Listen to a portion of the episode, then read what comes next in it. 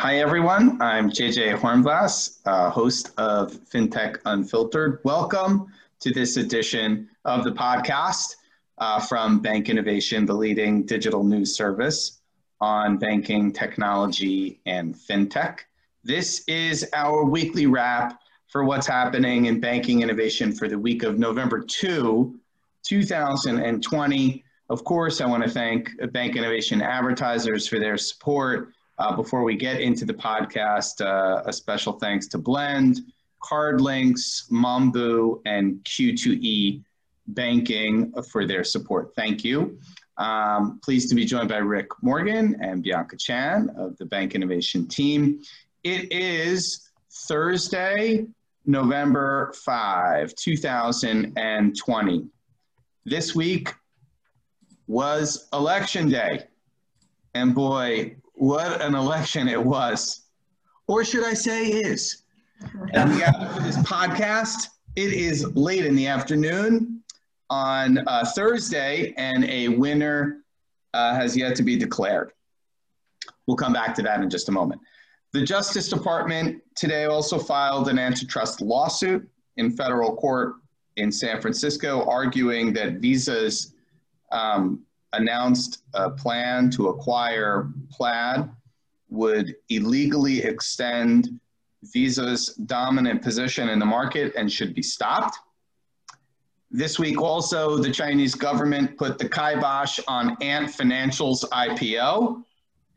And, and um, uh, the gig economy companies, uh, including Uber and DoorDash, won passage of a California ballot measuring uh, a, a California ballot protecting their contract worker systems. And that was on election day. That was also uh, significant this week. And finally, this week, did I mention that there was an election that happened?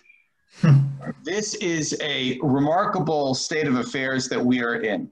Uh, as of this moment, results from Georgia, Nevada, Arizona, and North Carolina, as well as Pennsylvania, have yet to be certified. Uh, Joe Biden, the Democratic nom uh, nominee, presidential nominee, has a number of combinations of these states that will yield him a victory and he seems to be on track to convert on at least a couple of these states into balance. In other words, it appears as though Joe Biden will be the next president of the United States. We are not announcing that here today. What we are going to do is talk about um, the implications of this potential presidency with the big caveat that it, it hasn't been announced, but should the Biden presidency or campaign become the Biden presidency, uh, you both looked into some implications uh, of the campaign on a number of different fronts.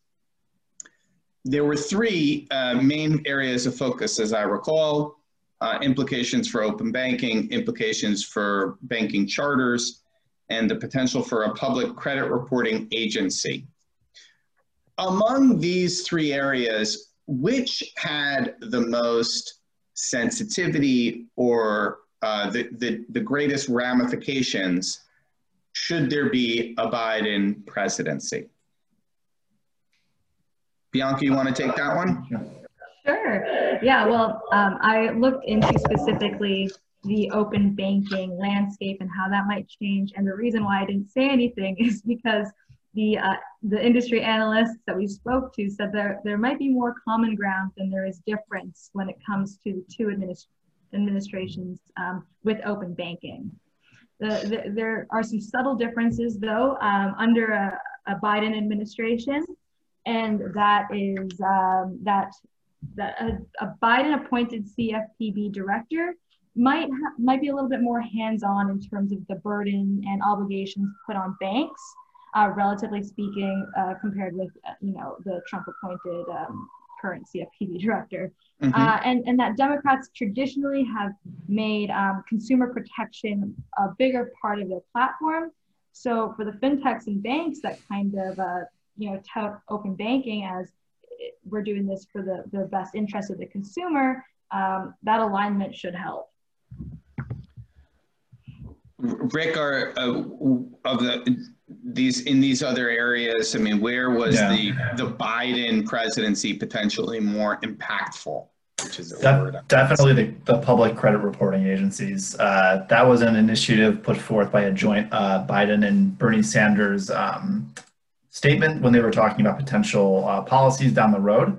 Um, the public credit reporting agency was something that they put forth as a way to eliminate bias in lending practices and just create a more open financial system, uh, more inclusive financial system. Uh, it's not something that's really even on the radar of Trump, uh, to say the least. And the analyst that I spoke with said it's probably most, it's something that Biden would pursue um, and definitely not Trump. Uh, so I think that was the one that has the biggest implications for uh, potential for change, depending on who wins. You know, it's interesting. There, I think there is some perception that this Trump administration has had like zero consumer protections. Um, and in fact, just today, the CFPB took action against two uh, lending companies in, in, two different sectors. Um, but you know, suffice it to say, you know, it's it probably isn't to you know doesn't rise to the level of maybe a, a classic Democratic administration. But it is also fair to say that it's not zero. Uh, it hasn't been there hasn't been zero enforcement. Um, they haven't been handing out banking charters willy nilly. Um, and, and even you saw the whole, you know, the whole back and forth on on the fintech charter, which really, um, you know, you would you would think that there would be a, a willingness to to open that charter dynamic more uh, freely under a um, kind of you know uh, a, a, Repu- a Republican administration. Um, you know, they still were vetting that pretty closely, and they were pretty uh, stingy with the charter, uh, yeah. even under uh, uh, a Republican administration. And it was introduced by Thomas Curry, who was an Obama appointee in the OCC. So it's something the the fintech charter and the payments charter is definitely something that um, sort of splits party lines in a lot of ways, and, and is you know uh, has support on both sides of the aisle, but also has disagreement. You know, it's facing its fair share of resistance, but it's it's hard to uh, categorize as like a, a party, you know, thing. Yeah, I mean, I think one of the things I wonder about is whether or not there'll be counteractions in a in a democratic administration for spite, like for, for just to just uh, because uh, this has been such a divisive period um, that there is kind of a maybe a feeling of like we need some payback uh, for all that has gone. I, I know it sounds childish, but politics has been childish the last four years. Um, so I, I, wonder, you know, how that'll play out in um, in financial services. Whether uh, a different administration, CFPB, may just kind of, you know, blanketly try to legislate through enforcement, which is something that happened um, under Obama to some degree. Um, uh, to some degree in, in specific sectors, probably most notably in, in the auto finance sector, which Bianca you're familiar with, uh, where there was an, an, an effort to, as they say, as they say in the industry, you know, legislate uh, through regulation. I wonder where that be. Yeah, thinking about you know actions taken if the administration changes in, in terms of spite, I think a symbolic um, a symbolic action that I could venture to guess would be for sure a new uh, CFPB director. I think sure. that's become somewhat of a, um, a party line symbolic uh, position within you know the regulatory framework, and so I think yeah, that's pretty there, standard. You know, I mean, like that. That's that. Every administration appoints their own cabinet members to those positions once it's finalized. Yeah. Let, us turn our attention to some uh, industry uh, specific news, not necessarily uh, political, although it's hard to focus on anything else these days. But let's try. Um, Wells Fargo announced uh, a couple of new startups that joined its accelerator program. Bianca, what do those startups say about Wells Fargo's technology needs or gaps? Yeah, that is that is the the key here. So there's two um, two fintechs that are numbers uh, 26 and 27 of, of all companies in, in Wells Fargo accelerators uh, portfolio. One uh, is called Extend, and it's a digital payment infrastructure specifically um, providing modern card experiences. And so, what we can glean from this, uh, not even glean, what we can say about this is um, it, it shows maybe a gap or, or at least a, a desire or a, a push within Wells Fargo's commercial credit card team. Uh, we spoke with uh, the head, the, the guy who heads up Wells Fargo Accelerator. His name's Kevin Bowie. And he said that every time a, um, a fintech is admitted into the program, it's directly tied to a, a business line, I guess we could say problem or you know gap, area for improvement. Uh, and so specifically right now they're exploring um, how the commercial card team can use Extend's technology uh, to kind of modernize that corporate card experience, letting their corporate clients kind of manage these cards um, that their employees use. And so we can kind of uh, glean a gap from there. And then Oliver, which is an interesting company, um, they're a legal servicing platform. And if you don't know what that means, it basically means that that is a platform that connects Wells Fargo with local authorities and local courthouses. I think the end goal is to um, is to embed local regulations and processes into Wells Fargo's technology. Now they're still working out how that communication that happens on the platform will be embedded into the technology. Uh, but I think it's kind of just having this uh, knowledge of local regulations and uh, processes. So, mm-hmm. Yeah, I mean, I, I guess extend, right? That's the first one.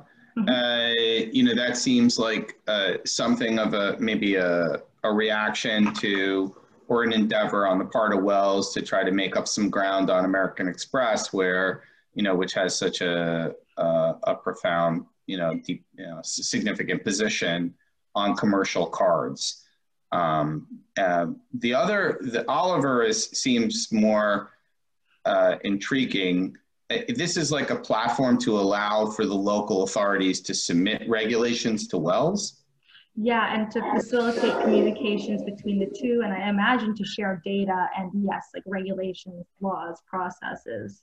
But it's basically the platform facilitates that kind of communication. Okay. Uh, well uh, turning our attention to the payments world uh, rick some some good some interesting venmo and zelle numbers this week um, who's winning between those two uh, peer-to-peer payments platforms? Well, if you just go by the numbers strictly, it looks like Zelle's winning. Um, this quarter, Zelle processed about $84 billion in payments compared to Venmo's 44 billion. Um, so, you know, obviously 84 billion is quite a bit higher, but um, a lot of people will tell you that those Zelle numbers, um, it's, it's hard to call that winning necessarily uh, because Zelle has such a captive audience uh, people who are already using their banking app to transfer money. So it's not necessarily you know net new customers. Uh, whereas Venmo's increase in numbers uh, actually signifies you know more users using it, more users uh, sending more money, and you know gaining new new customers and users through word of mouth. Um, so uh, certainly Venmo has the higher volume, but uh, those numbers aren't quite apples to apples. I mean, you know, the whole Zelle initiative was to help banks, you know, stanch the payments bleeding to third-party payments companies, right? To, to kind of keep their keep the payments within the banking community. I mean, I think you gotta say that that it's it's a success. I mean, it works. It, it has worked. I mean, they have clearly um, maintain control over a vast portion of payments activity. And the growth rate there, I think, Rick, was still really high, right? I mean, I think they're still 17%, I think. Yeah. And that's a, that's a pretty high rate at that volume already. So, um, I mean, I think you got to say that it's you know it it has you know chalk chalk one up for the banks as as a really successful endeavor. I mean, looking at it already at, at its mature state and maintaining that kind of growth rate. Mean, uh, I don't know. Seems like a seems like you can we we can we can declare it it as an endeavor a success. We were, we were just about to declare a winner in terms of the uh, the Zelle Venmo, right? No, um, I think yeah, I think that it's very obvious that Zelle has um, uh, done its job, as you're saying, in terms of you know keeping that payments in the bank infrastructure. Uh, Venmo, but Venmo is still growing too, so it's hard to say. Um, it doesn't seem like it's necessarily stopped Venmo from from doing its thing. Um, the interesting thing with Venmo, and we talk about this all the time, is monetizing it and making it more than just a cool tool to send money. Um, so the real thing to keep an eye on for Venmo is okay, you have all this payments volume. Can you translate that to revenue and profit through, uh, you know, paying merchants through Venmo, the Venmo debit card, the new Venmo credit card, these QR codes, and just trying to make it more than just a P2P uh, payments network. And that's really what a lot of people are keeping their eye on right now, their eyes on right now. Yeah, I guess I guess the example for the venture that has really succeeded in doing that is is Ant Financial in China, mm-hmm. bringing the conversation to a full circle related to its failed IPO. Uh, what is uh, other than perhaps uh, being able to identify a new president of the United States. What else is going on next week?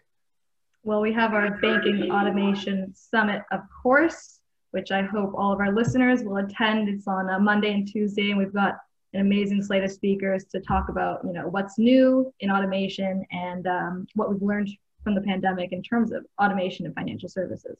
Yeah, we've done a survey even to uh, gauge automation, get some data points on the the degree of automation in banking today. So that's out in in the in the wild, uh, collecting data right now, and and certainly looking forward to next week. Banking Automation Summit is .com. Excuse me, Banking Automation Summit.com is the website. We hope you'll join us. Um, and and of course uh, rate us on your podcast platform, whichever that may be, and uh, be sure to visit us at bankinnovation.net. We'd love to see you online as always. Thank you so much uh, for joining us. Thank you to Rick and Bianca. We'll see you uh, next time. Take care.